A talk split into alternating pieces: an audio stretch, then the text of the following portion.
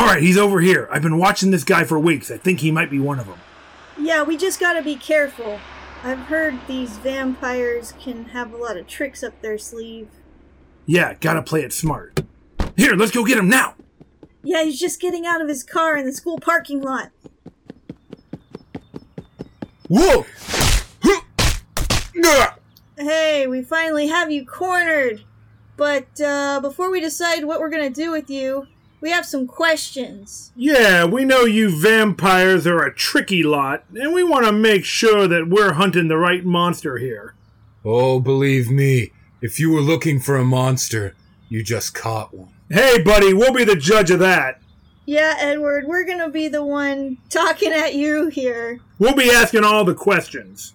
All right, you feel you're entitled to answers? Ask away, but you should be scared of the answers you're gonna get. Alright, buddy. Just simmer down, huh? All right, let, let's start with the mirror test. Right, right, right. Here, I've got one right here. Whoa, whoa, whoa, whoa! Hey, back off! Watch where you point that thing! Wait, I, I, I can see him in the mirror, though. Yeah, wait a minute. That shouldn't be possible. Are you sure you're a vampire? Of course I am. That's the face of a killer in that mirror. All right, well, you know, the, these things are complicated. Let's just go to the next question. Alright, alright. Okay, bloodsucker. Are you afraid of the sun? Yes, of course I am. Because it shows all the horrible things I've done on my glistening diamond skin. Did he say glistening diamond skin? Yeah. What do you mean you don't burst into flames upon going outside in the sun? No, of course not. The pure light of the sun shows my shimmering, glittery body. It's the body of a killer. Huh, I don't know. This isn't sounding right. Yeah, things aren't adding up. Okay, what about this? Do you need to be invited into a house before you enter? No, definitely not. I've been breaking into this teenage girl's room every night for the last couple of weeks. Oh. What? What? I mean, I think this guy might need to be, like, in jail or something, but I don't think he's a vampire. Yeah, I mean, do you even have any superpowers? Well, of course. I can run fast as the wind. And, uh, I'm supernaturally attracted to virgins. Wait a minute, wait a minute, wait a minute. I think we've got it all wrong. Oh, yeah? What do you mean? Look at this. His skin glows in the sunlight and it's sparkly. Yeah, right. He's super fast Uh huh. and attracted to virgins. I think I know what we've got here. You're a unicorn. No, what? No, that's, that's yeah, not right. real unicorn, just like in that movie, Legend. Exactly. I got away with my dark deeds again.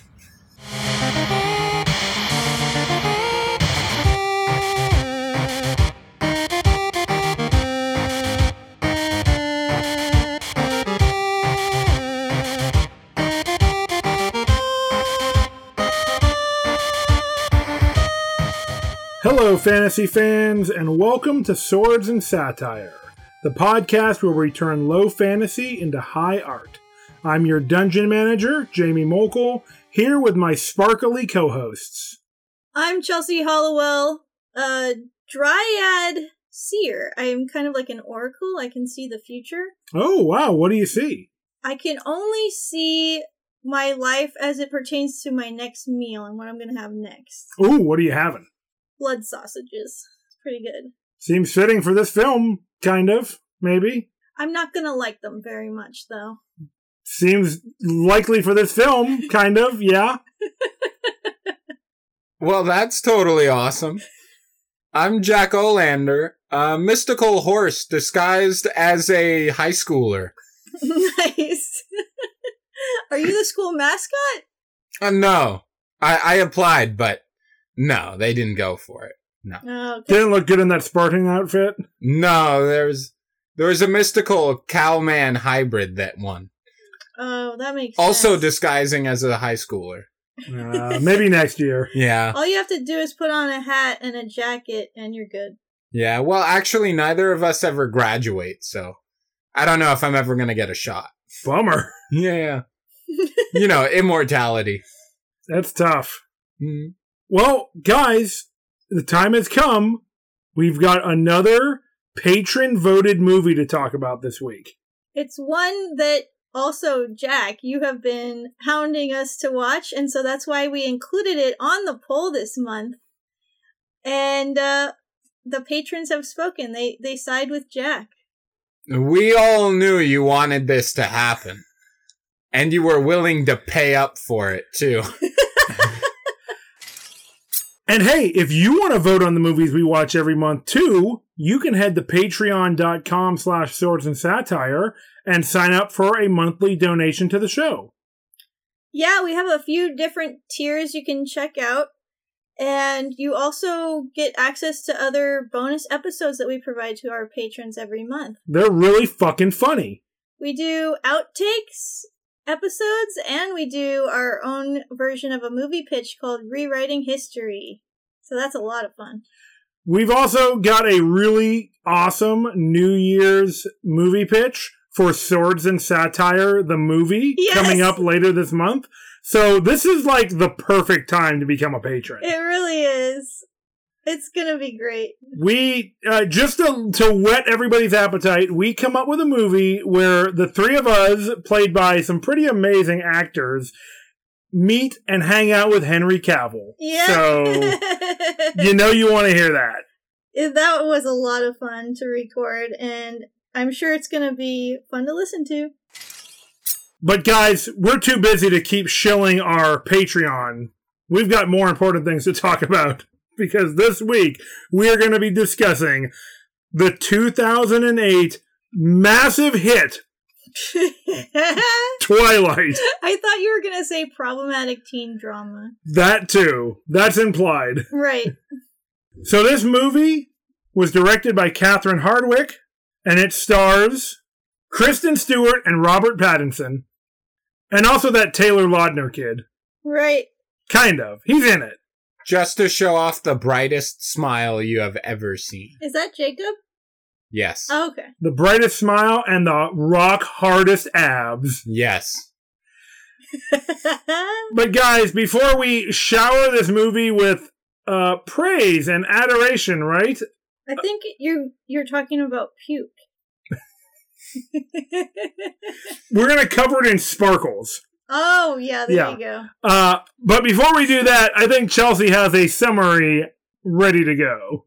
That's right. So this movie is about your average teen girl who Is a blank slate so that audience members can imprint on her. and who hates people, but she's just so charismatic, people can't help but be drawn to her. And uh, she moves from Arizona to Washington to live with her dad, who's the police chief. He's got a mustache because he's a cop and a dad. True. So half of the movie is her going to a new school and finding some new friends and being attracted to this uh, weirdo that looks like he's gonna puke as soon as he sees her. He looks deeply ill when she walks into the room. Yeah. Either that or he has to take a shit, like, in a bad way. Um. As opposed to in a good way. It's that feeling of love at first sight, like you might vomit and come at the same time. it's coming out of all ends, all orifices. um, there's a brief interlude where there's an awkward kind of non-courtship between Edward and Bella. Which are the characters' names if we haven't said them up to this point? And um, it's awkward for the audience members because it's all completely manipulative and abusive, and I think she has Stockholm syndrome.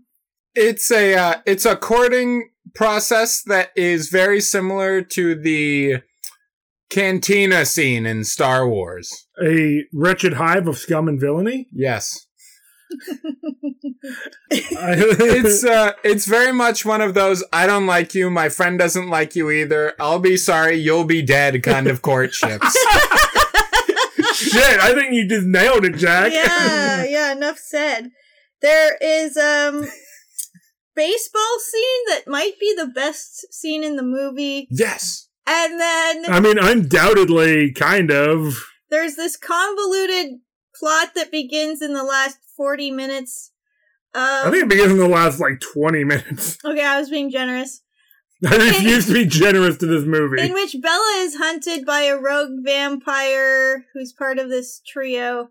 And Edward and his family work together to try to save her. She has to, like, be really mean to her dad for no uh, explicable reason.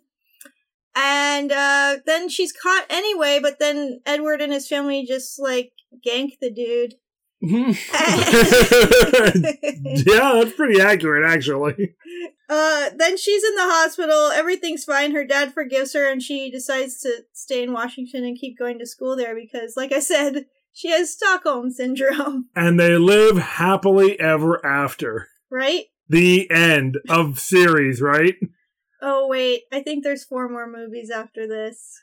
Sweet Jesus. Only terror and pleasure await you to come.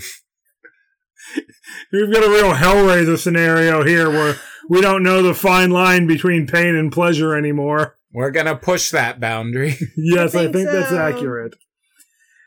All right, well, that was an amazing summary. Why don't we head into the delve? The romantic delve.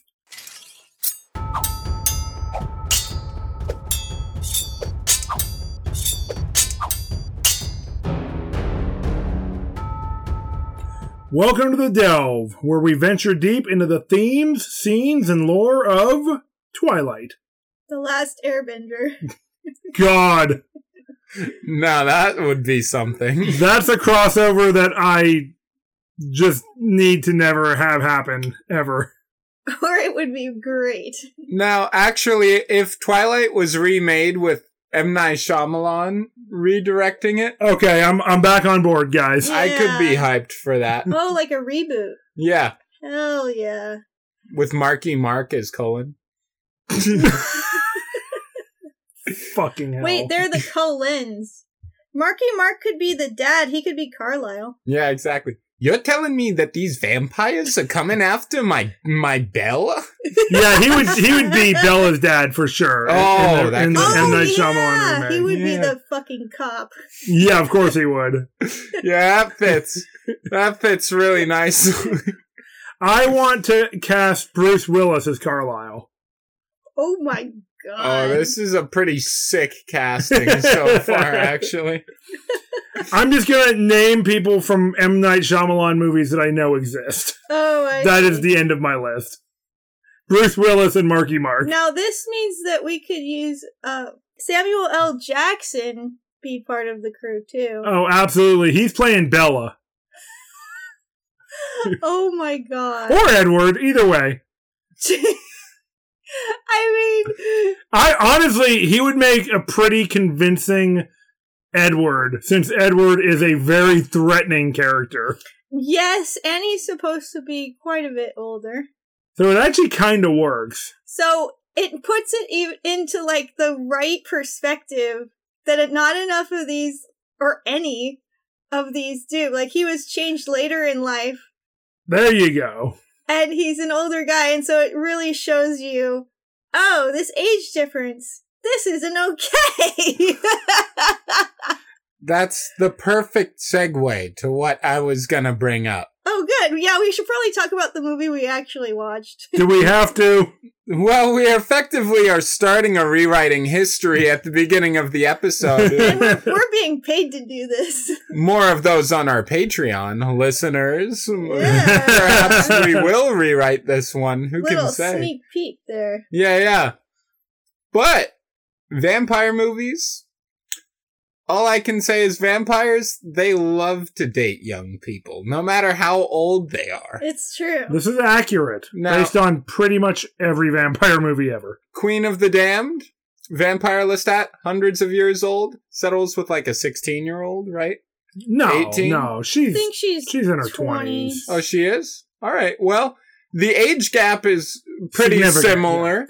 Pretty Buffy- similar in this. Buffy the Vampire Slayer. Angel is what 120, and he's dating 16 year old Buffy. So you're saying all vampires are pedophiles? Uh, potentially, yes. I don't know how it works when you're dead. Don't know how the law extends to you. But, uh, Edward is 150 around that in this. That Yeah. sounds Bella is 17 or 18. Not even. I think she's 16 or 17. It's she's going to prom. So she's a senior. Yeah. She said she's a junior, and so is Edward. Oh, how did they go to prom? Interesting. I think anyone can go to. Well, I guess it depends on the school. I think guess so. Interesting. I am nearly 40, so I don't remember what high school was like. Right. Well, Edward is around 150. Bella is like 16 or 17. Yeah. Yeah. It's not a good conversion rate, No. right? No, it's really not good at all. Those don't go well together. But he was 17 when he was turned, so Yeah, it's okay? Question mark. that is the tone that the so the movie tries to address this, and I don't think that counts. No. because he is not like locked in amber with say the emotional state of a 17 year old like he seemed well okay arguably he became uh like the emotional development of like an angry boomer but Yeah, I think what we're talking about is more like not just a problem of this franchise. I think it's a problem with most vampire lore and media, at least modern. It's true. Developmentally, like Edward has the emotional issues of a teenager, that's fair but like developmentally, he is an adult. Yeah, Basically. Uh, I mean, in Yes. a lot of ways, he acts like a grown person, and he was from like the mid 1800s. So at 17, maybe he was a young adult at that point. so he's like functionally an adult, but he has the emotional maturity of a teenager. You're saying? it's true. Okay. Yeah, I don't know the uh, physiological rules of this world if his brain continued to develop after vampirism because his body doesn't, right? I mean, in the fiction of this film, he's a 17 year old. Yeah, it's true. Whether or not Robin, Robert Pattinson was like probably 25 when he played this part, that is a very common thing in films to have high school characters played by 20 somethings because maybe listeners are aware of this or not. A lot of times that's something you do so that you don't have to have teachers on set and follow like child labor laws with your actors. True. Interesting.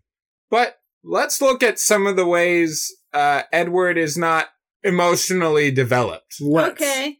Which seems to be one of the major uh, driving plots of this film. Perhaps like three quarters of what this movie is about.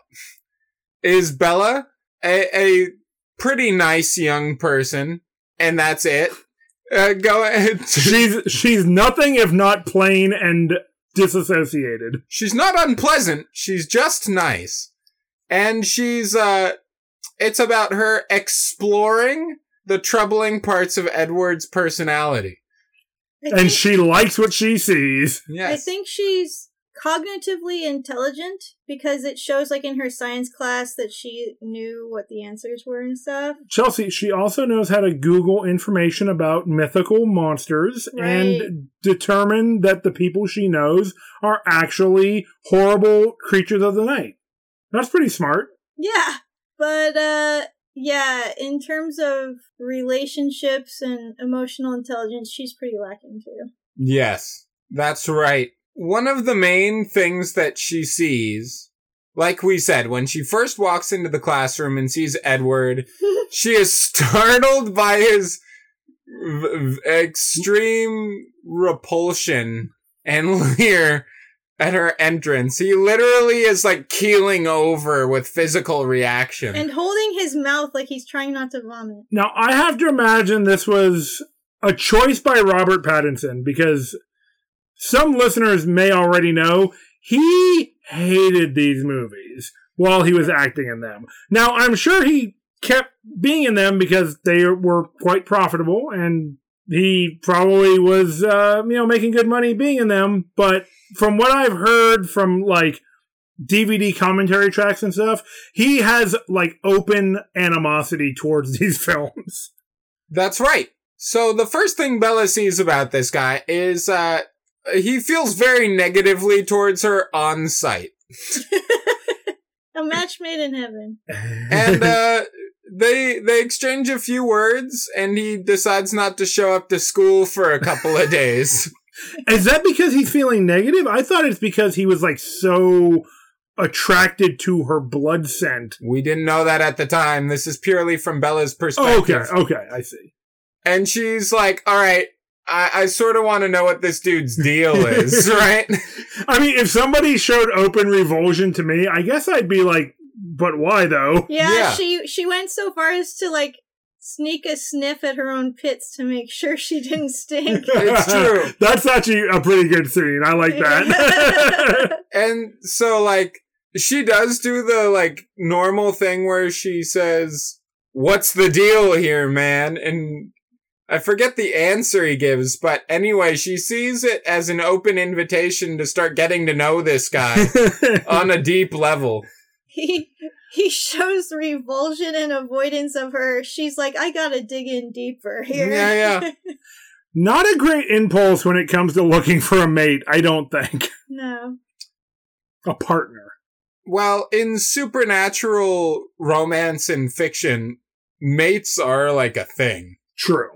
Because this is a universe that has like a soul bond, love at first sight sort of system. Yeah. Oh. That's that seems to be the case, right? Because like Edward talks about how his like attraction to her is so strong and everybody around her seems to kind of be gravitated towards Bella, who is again very much a blank slate character. She's like a wallflower. So I've read different like fantasy fictions and fantasy eroticas. And a lot of times to get around the problematic aspects of the relationships between the characters that would be red flags and abusive, like in this film, they say, oh yeah, but they're werewolf mates, which means by destiny, they're a perfect couple. No matter how problematic they are, eventually they'll get over it. Right? That's certainly an attempt to address it. Whether or not that does a adequate job, I think is up to debate. exactly. I'm just saying it is a common trope. Right, right. Yeah. And this series does the exact same thing. Like what you said, Jamie. Edward tells Bella later on, like, Oh yeah, I pissed and shit and came myself because I, I smelled your blood. I wanted to drink you like a Capri Sun and it got me rock hard. just stick a straw in your. I just wanted to stick a straw in your throat and drink deeply.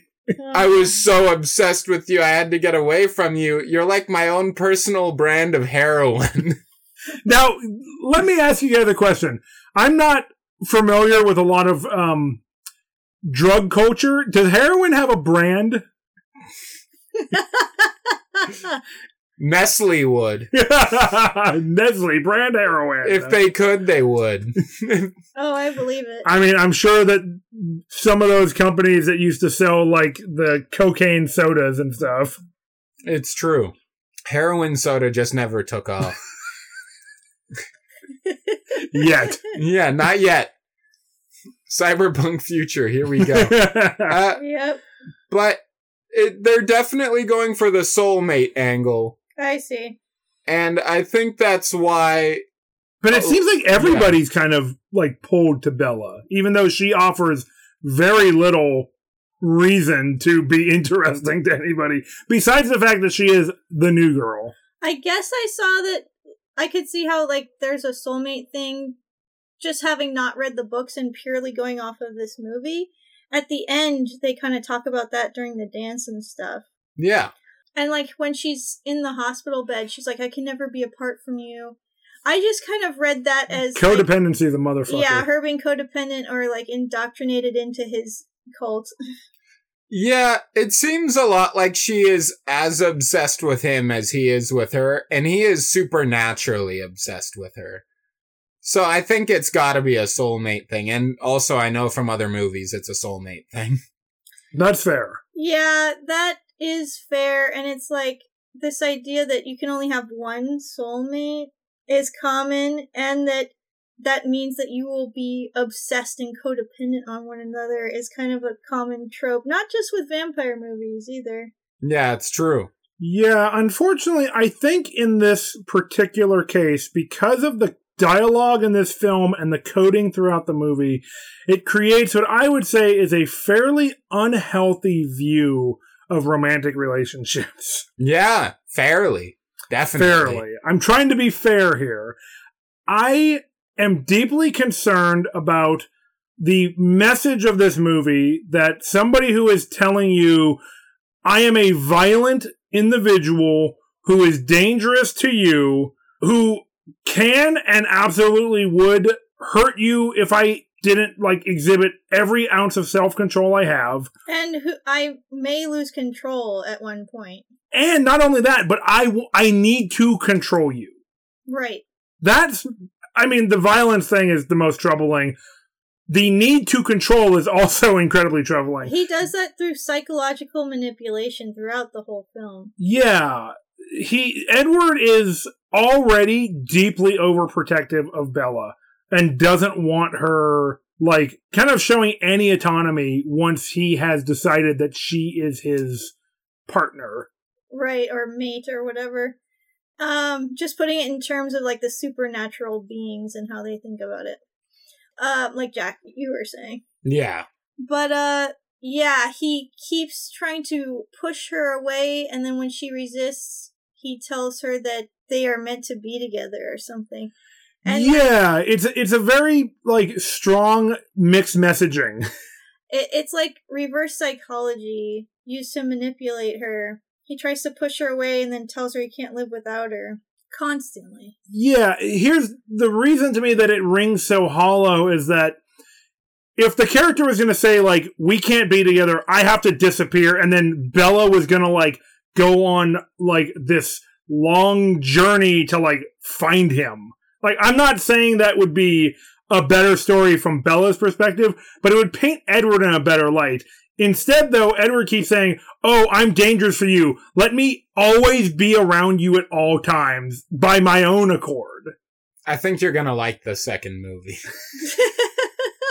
I- I doubt it, but I will leave that to. Uh, no, you're not gonna like it. I'll leave that to, to the future. Um, no, like if he knew that he was potentially dangerous because of his supernatural nature towards her, and the film portrayed him trying to get away and like actually actively avoiding her, that would be a. I don't know if it's a better. It, it's not a better message because it would still be Bella pursuing Edward, but it would mean that the character would feel more genuine in what he's saying. But I don't believe what he's saying because he says, you gotta avoid me, but then he pops around every time. You gave me a great idea for rewriting history. She could we could rewrite her as turning into a vampire hunter. Oh, okay, and I'm down for that. That's awesome. But one of the things you talked oh god, about, there's a werewolf outside, guys. oh shit.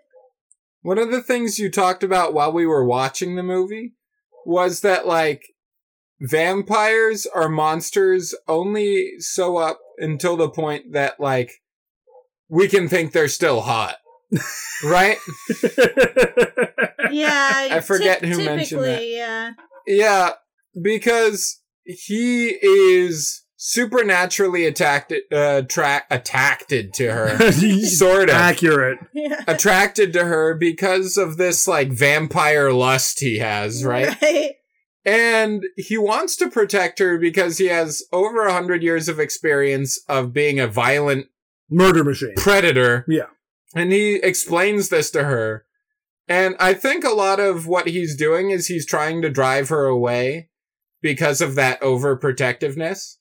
But he's not, he's not like strong enough to deny the same nature which makes him that dangerous person. Okay, so to some extent, you're giving him the benefit of the doubt there. The supernatural, yeah. Sure. He's trying to tell her, hey, you gotta leave because I don't have the power to do so. I guess it is. it is fair insofar as Bella is visiting temporarily, but going to school for a semester or something. It seems like she kind of has the ability to leave and go back to Arizona whenever she wants. So, giving Edward the benefit of the doubt, which feels dirty coming out of my mouth, but sure, she has the power to relocate and he doesn't. Not that she should necessarily have to, but it is like I guess it, if I was living in a house with like a mummy's curse, I might be like, well, you know what? I guess I'm going to move out of the house. It sucks. I don't want to have to, but I want to be away from like the blood scarabs that are going to come hunt me down. If you thought of the series sort of like I moved to this new area, but this one bear has my scent. so, yes, there we go. I'd better fucking bail. But she decides no, she wants to stay because she likes him. Also, soulmates or whatever. Yeah. So I think he's doing his best to protect her, but he like literally cannot stop himself because he's not a human. I think the dangerous part of it is that viewers will think of th- these urges as like a normal human interaction, like you're saying. Yes. I don't think it's supposed to be read as a human interaction. I guess That's fair. interesting. I I assume that it was, but I mean, I think it's pretty open to interpretation. Sure. Yeah. I wouldn't read it as human. I think- that's weird. So maybe it is an unfortunate side effect of popular fiction that people might have a tendency to essentialize the qualities of relationships they see in films. But what our art does is reflect reality. yeah. And what the author and like creative team behind the movie are saying is they're saying things about love and relationships. And it, none of that is very good. It's true. Well, I think that takes part in what Jamie said about this being a female power fantasy. To some extent, yes, that is a, an argument I made while we were watching the movie. I said that some aspects of this movie make it read as a female power fantasy, as far as having this character who comes to a new town, is instantly beloved and accepted, and is romantically pursued by a number of suitors who are basically obsessed with her. I mean, I, I know, I haven't seen the other movies, but I know that later on Jacob becomes a romantic interest too, and there's a love triangle thing. But just like this idea that like there is somebody who is so infatuated with you, and I, I think it could be, you know, it could be a power fantasy for any Yeah, it's true. person who wants romance in some flavor of this. It's just a power fantasy. Yeah. But the fact that the specific relationship that we see is so incredibly entwined with the language of abuse makes me deeply concerned for the messaging of this film. Me too. I'll tell you what though. I think Edward, one of the ways he's supposed to be coded as a good guy is showcased by the villain vampire in this movie, Jason, whatever his Uh, name. I think it's Jason, yeah. yeah, James. James. James. All right. So Edward is immediately obsessed with her, right? Yes. But he tries to hold himself back. And the most he does that is like unprovoked is talk to her and tell her like, "Oh, you should stay away from me," even though he is the one going up to her saying that. Like the most he is actually doing to her is talking to her and helping her, right? As you're saying this, like, that is one of the parts of the film that makes it feel the most like Edward is still a teenage boy. Yeah. yeah. like, oh, I'm attracted to this girl. I don't know how to get her attention. I guess I'll be a dickhead. Well, what I mean to say is he's obsessed with her and he is trying to get her to leave. And he kind of tries to do it in a nice way. It doesn't work. What I mean is is he talks to her and he like asks her to go away, right? And he's trying to give her warnings. James is immediately obsessed with her on sight and makes a big game out of tracking her down and killing her and her loved ones, right? Sure. So we could see that as two, as like, I think James is the more like expected reaction of what vampires will do when they see her as well. Sure. Because we see at other scenes in the film, when they bring her into the vampire's house, they have to all mentally prepare themselves for her like arrival and stuff. Yeah. Yeah, it's this idea. I mean, it, it goes back to this idea of vampires being monsters, right? But like that they cannot be around people without craving to feed on them. But this doesn't totally track within the fiction of the movie itself because Edward's basically adoptive father, Carlisle, is a doctor who works in a hospital around like trauma patients and people who are bleeding all the time, presumably, because that's what hospitals are like. Well, what I got is more that they have to build up their willpower to be able to resist human blood. Sure. And he's had a much longer time to do so. He seems much more in control. So does Esme and some of Edward's siblings. I don't think Edward's siblings seem like they're in control at all. They seem like they are having the same issues being around Bella that Edward does. No, Rosalie, one of the sisters, is like staring daggers at Bella at all times. that's because she wants to fuck Edward. Probably that too. Um, Emmett is the only other one who has trouble because he has been turned the soonest out of all of them. Is And- Emmett the vampire who is played by our beloved Chad Hercules from one of our first episodes of Swords and Satire? Yes, I'm saying the wrong person. Jasper. Jasper, Jasper. is the one who is newly turned, or compared to the rest of them. So when Jasper sees Bella, he is having a visibly hard time dealing with being around a human and controlling his urges. And the way it's framed in the movie, it reminded me a lot of an addict who's trying to avoid giving into urges after newly quitting and um they like are trying to kind of give him a pep talk and telling him he can do it and everything and he's like shaking and just trying to say hi to her and it's kind of awkward the whole scene where she's introduced to edward's family is very awkward That's true. And I think the movie where a vampire is attracted to a human should be problematic in a lot of ways.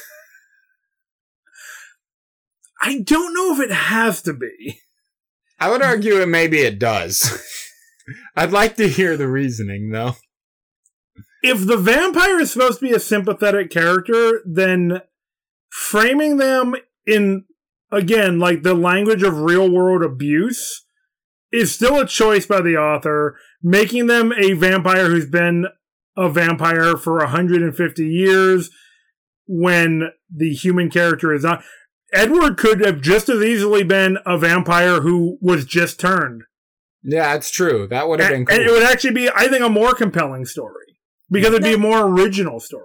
and that could explain why he's having such trouble with his willpower that makes sense. Yeah, I mean, if the point is that a young vampire in this movie is framed like a Hollywood portrayal of addiction, then Edward should be like, is either been struggling with his blood addiction for 150 years and is not dealing with it. That's also, I think, a really interesting vampire story idea, but that's not really the framing of the movie. He's supposed to be this experienced man. He's like an older, knowledgeable man, but in the body of a 17 year old. So it's okay, but it's not okay because he's kind of terrible and mean and the type of person who I think people should avoid relationships with until they've had some time to work on themselves. It's sort of the like the assumption that love can fix an abusive person. That's, I think, one of the things that I find most troubling about the framing of this relationship. It's very common in romance novels. Someone has a lot of like trauma that has developed like very bad habits, like abusive habits and stuff like that. And Edward is definitely one of the people that suffers from that. A new nature and a history of being villainous. And now he's fallen in love. And I think a lot of the abuse that happens in this movie is him having that conflict of nature because he's gotten into the habitual ritual of like being a monster who has become like quote unquote vegetarian, like he said. so he thought he was a bad guy who became a good guy, and now he's sort of developed something that he wants to hold on to and something able to be lost. Right? I think the addiction reading holds because of the way that they're coaching Jasper and his reaction to Bella, and also Edward Yeah. calls her his personal heroin. It's true. Sure, You're yeah. very right. So I think in that sense, he's developed a lot of like bad tendencies, which make him abusive. And since he is trying to fall in love, they have to be addressed and it has to show him making a lot of mistakes. See, I, I, I see what you're saying, and I agree, but then there's no arc in this film because at the end of the movie, he has not changed. He hasn't learned, he hasn't begun to, um, I, I don't know if that'd be any better either, because having a character just suddenly be like, oh, I've been abusive this whole film, but true love actually fixed me isn't a great message either. But there's no separation. He gets what he wants. It's true. Uh, There's no there's no need for him to atone for anything. He was perfect all along as far as the movie is concerned. It seems like that's my reading of it. I was gonna say, if you're looking at it from the perspective of someone with a very difficult life is having trouble loving and they're making a lot of mistakes, I think the more like appropriate way to display that would be it not working out, Exactly. but him learning something from it. And I don't remember if they do that throughout the series, but if this movie had been a standalone and not part of a series, it would not have shown that at all. That's true. Yeah. But I think that's a much better way to show this. and maybe they do in the other movies. I don't remember. Most of what I remember about them is not the romance plot. it's the baseball, right? it's the baseball, the best part. that was where it seemed like they could really let loose and have fun as characters. And it was kind of like a nice break from the awkward tension of the rest of the movie. Yeah, it's true. The best part about vampires is not their capacity to love, in my mind. Gonna throw that out there. It's them having a bunch of superpowers. Yeah. Sure. I mean, if this was just a movie about vampires, uh, you know, doing cool vampire stuff, I'd be on board. If it was called Vampire Baseball, I may watch Vampire Baseball. That that's a Oh, movie I could get behind see, too. that's sick. they have their own league. And then in parentheses, Muse music video. oh God. Yes. That's what it was. Yeah, but instead, what we get is basically, I would say, a primer on red flags to look out for with a new partner. And if you see those, don't go, don't be like the bull and go running towards them. That's right. Like one of the first things Edward does after he saves Bella's life through an extraordinary feat of superhuman behavior, which is running at flash speeds, stopping a van with his bare hands and saving her. She notices that that is not a normal thing that humans do. And then he goes, Oh no, you're wrong. That didn't happen. He is gaslighting her from the beginning. Yeah. He keeps denying it. And then when he, she insists that it, what, of what she saw was insistent, he was like, well, good luck getting anybody to believe you. Yeah, these are things that if anybody said them to me at the beginning of just a friendship, I'd be like, you know what? Nope, don't need this person in my life. yeah. I have no idea what he should have done in that situation. He fucked himself a little bit. That's fair. I mean, I think Yeah. there's an interesting version of this where a vampire or a person with superhuman powers makes a choice to use those powers to help someone and is exposed for them.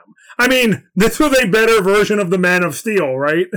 Where Pa Kent is telling Clark, like, you can't show who you are. If people know that you're super powered, like, they'll lose their minds and you'll be in danger and everything. We'll all be in danger. But this idea about, like, somebody with superpowers having to reveal themselves to protect somebody that they are realizing that they might be in love with, and then having to deal with the fallout of that is also a better movie, I think. Yeah, it's true. It would also have repercussions for his whole family. Yeah, and like a choice that he made, you know, breaks the masquerade in uh, Vampire the Masquerade terms, and he has to be dealt with accordingly, or, and you know, that could be the arc of the movie. There's literally other vampire fiction, like the role playing game Vampire the Masquerade, that addresses things like what do you do when a vampire exposes themselves to humans? Yeah, you see, that would have been way more interesting also. The So- antagonist being his family because he's outed himself. That would have been really cool, actually. So the summation I'm getting is that there's so many versions of this movie that could have been great That's if we true. wrote it. That's well, true. Also, the source material, because this is based on the novels. There's a novel. So I, we talked about the baseball scene. To me, the baseball scene unlocked a lot of this movie for me. yes. And I'd be remiss if I didn't talk about it because there's not a lot of class discussion in this movie. Right. Overtly, is Oh what I my mean God. to say. Is this a class struggle segue? Mm, not exactly, but kind of.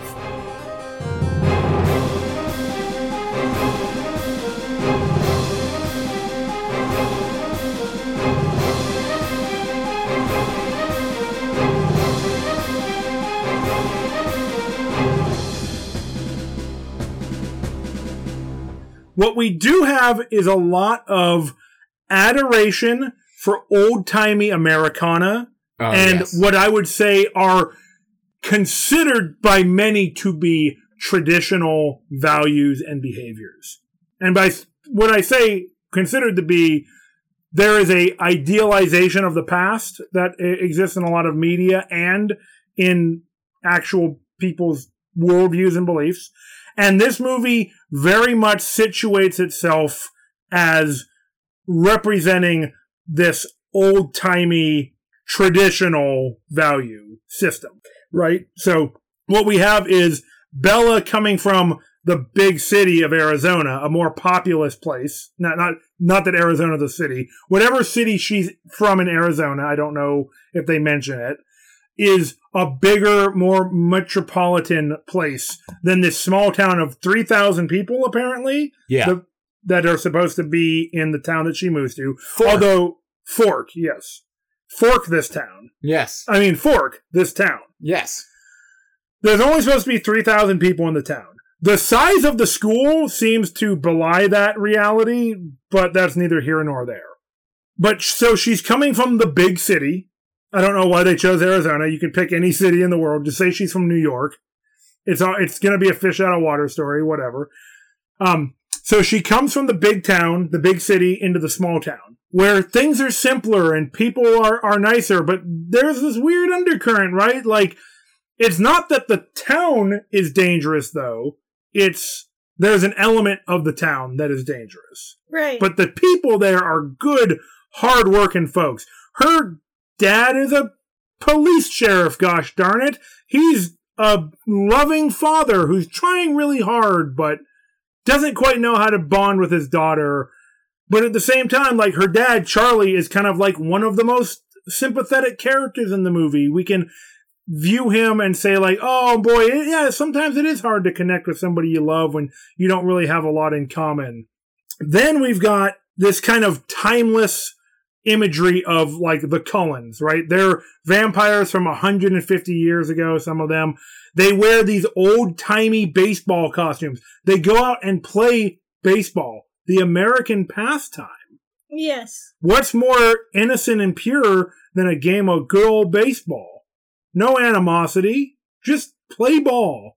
Yeah, it's true. And they're wearing these like basically like what look like turn of the century baseball outfits. Yeah. And like they're obsessed with the game. Like it's, it's again this very Americana adoration of the past type of thing. And the real censure for me are Edward's values. Like he insists on introducing himself to Bella's dad, Charlie. It's this it's this traditional thing you do. And he's like no that's just the way you do things you know? It's the movie is pushing this worldview of you know well kids today just don't really get the good old fashioned values that me a 150 year old vampire obsessed with a 17 year old knows are right. Like baseball and small town living. Right. and marrying an underage girl. You know tradition. Yeah. I guess that helps explain it. so I think the story is lionizing these old timey values and trying to make the case that even though Edward is something of a troubling character, at the heart of it all, he's really a good old fashioned boy. And I don't like it. I don't like that, that the values that he holds up are supposed to be celebrated, but then the language he uses when talking to this woman that he's supposed to be in love with is so deeply troubling Yeah. that it's basically impossible for me to sympathize with this character. I mean, not only does he have to control his vampiric urges around her, but also sexual urges. Uh, Like- which I'm okay with because of the age difference. That he's controlling it. yeah. Yeah. But uh, that makes me think re- or remember that uh, this this book series was written by a woman who is a Mormon, and uh, that just means that those values uh, kind of creep into the literature and the franchise. It seems like that might be what's happening. And I, I know that there's articles you can read online that would make the same case. Right. I mean, when you're the writer, you can't help but have some of your own values kind of bleed into your work, you know? Uh, so it makes sense. Well, guys, there's probably a lot more we could say about this nearly perfect movie, but we should probably head into the smithy.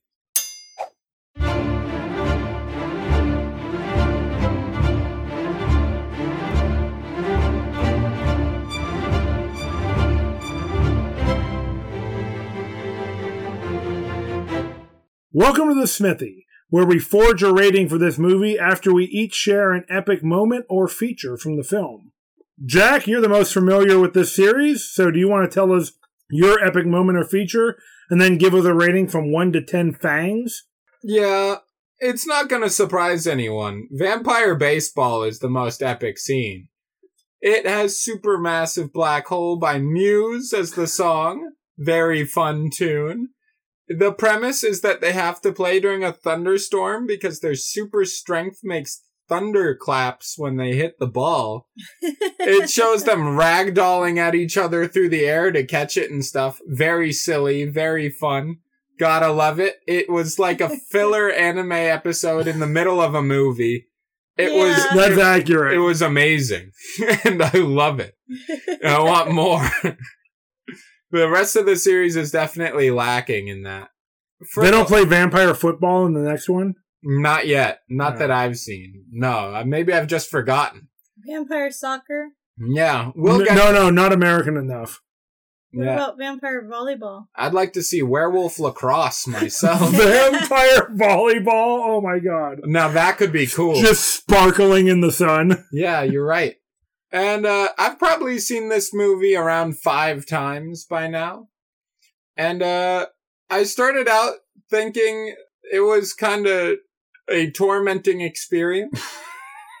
but through the ages, uh, it's, it's won me over the way that the Star Wars prequels or Cats 2019 have won me over. Oh, God! I thought you just always loved the Star Wars prequels.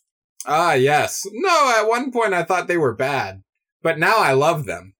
And Twilight is the same. despite them being bad. Yes, no, they're good. I like them.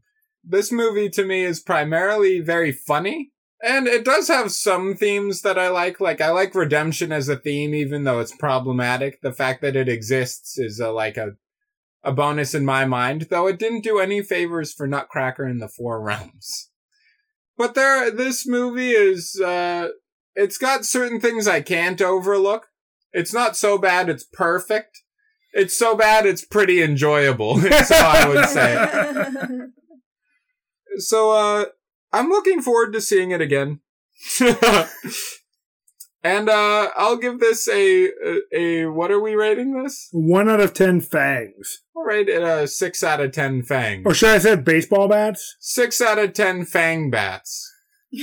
Baseball bats. Like Holy. vampire bats. 6 out of 10 vampire baseball bats. Yes. That's pretty That good. is a impressively high rating. Yeah. I enjoy it. Is it good? Well, if I was just rating it on that, you'll never know. You'll never tell.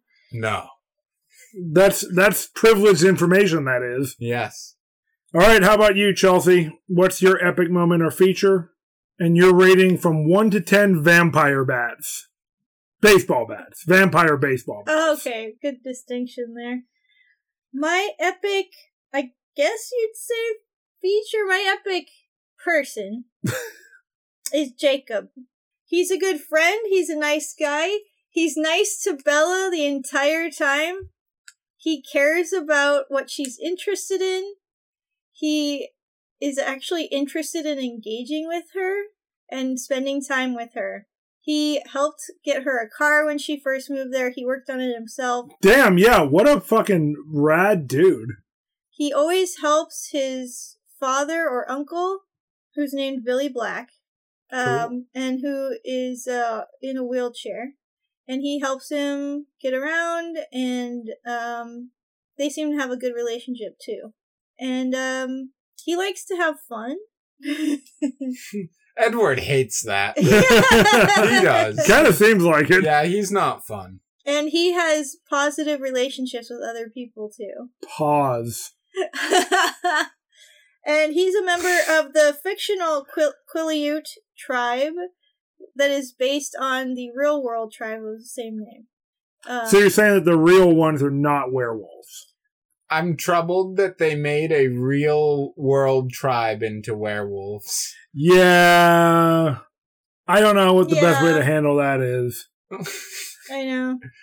Just imagine if someone turned the Jews into werewolves in a movie. Yeah, it's definitely appropriative, and it's something that a writer like N.K. Jemisin in her master class, which Jamie and I are taking with a friend, has advised against doing Yeah. because it's appropriative and insensitive. But the characters in the movie are lovable. And he would be a much better like love interest or companion for Bella, much healthier anyway. And they seem to genuinely genuinely like each other. They even have an established relationship. Yes. You're gonna hate the next few movies. So, oh geez, I don't even know how to assign a number to a movie like this, you Yeah. guys. it's hard. it's good. Um, Oh boy. Well, first of all, it was way too fucking long. It did not need to be two hours. it didn't. An hour and a half would be generous for this movie as well. I think that I will be generous and give it four out of ten vampire baseball bats. Nice. There you go. No explanation needed, I don't think. There it is. What about you, Jamie?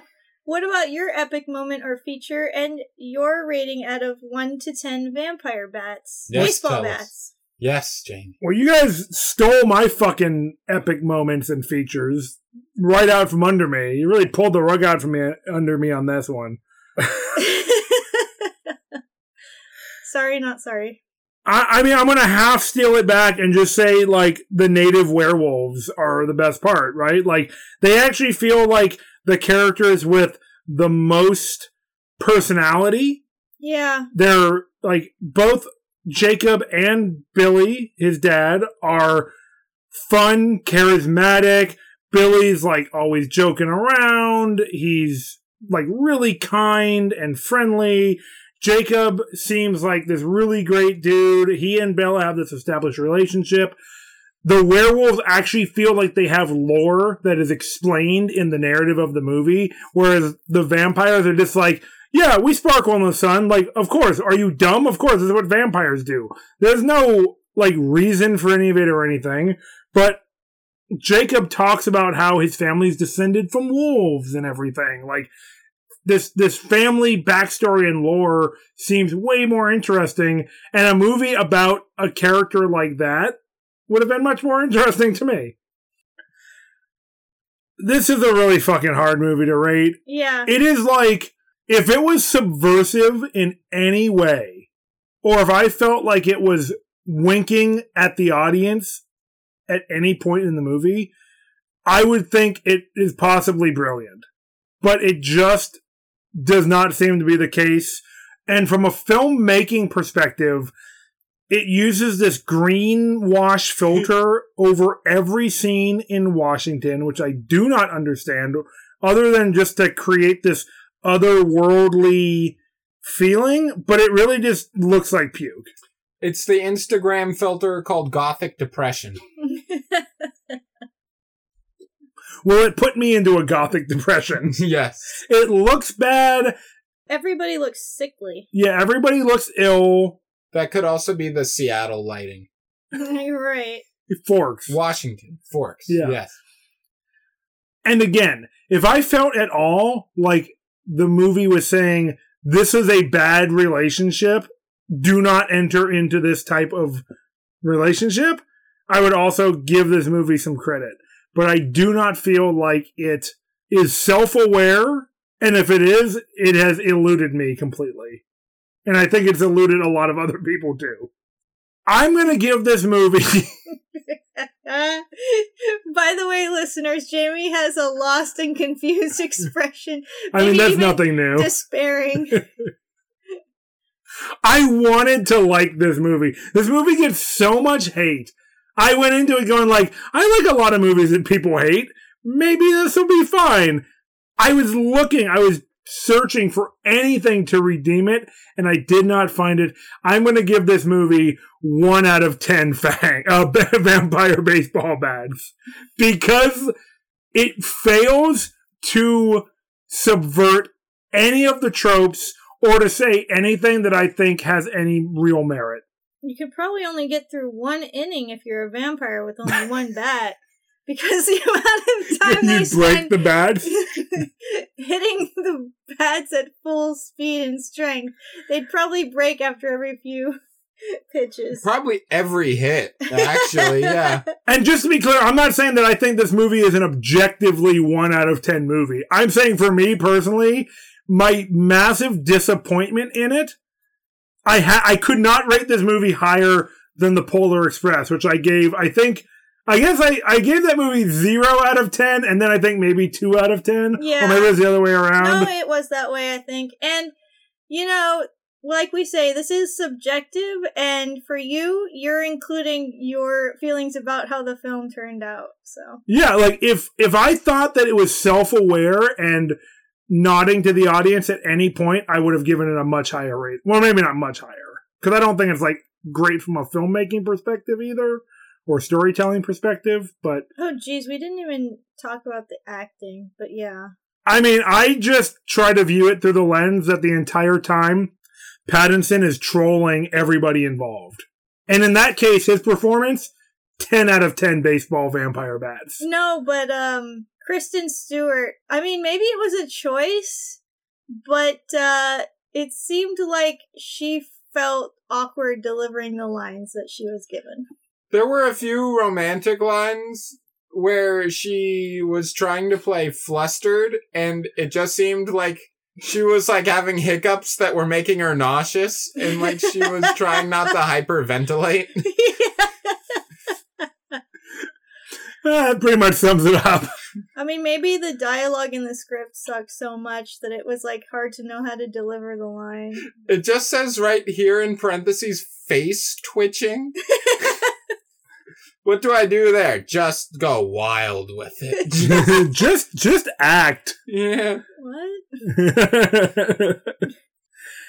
well, there you have it. Um, the episode you were waiting for, or maybe terrified that would ever happen. We've covered Twilight, guys. And this means we've started another franchise that we're gonna have to work our way through. Not necessarily. We'll see. We're going to watch at least the next movie. I'm not making any promises. The next one is about the werewolves. We'll see. They paid for one, will they pay for another? Swords and Satire Patreon. You know what? Everybody, hit me up on social media at Swords and Satire on Instagram, Facebook, and Twitter, and let me know if we should cover the next episode of Twilight. And like we said, if you want to be able to vote on the movies we watch, like our current patrons, you can become a patron too, right now. If you're hearing my voice, follow Chelsea's direction. Go to patreon.com slash swords and satire and join one of our tiers. Oh my god, Jamie has died and turned into a ghost, and he's in big trouble. We need your help at swords and satire at patreon.com. and you will get other perks as well, as we mentioned in the beginning. Want to know what those are? Rewind to the beginning of this episode. and listen to it again. Oh no! It's the only thing that will save me from my ghost form. That's right. But if you don't have the financial means to save us from our ghost plague, another way you can support your friendly neighborhood satirists by telling your friends and family about the show. That way you can watch the show or movies that we cover and then listen to the show together. What a fun activity. Thanks, guys. Awareness is our most lucrative idea. We created the idea of making people know about our show. Well, that'll pretty much do it for us this week, but until next time, Hail Hail Crom!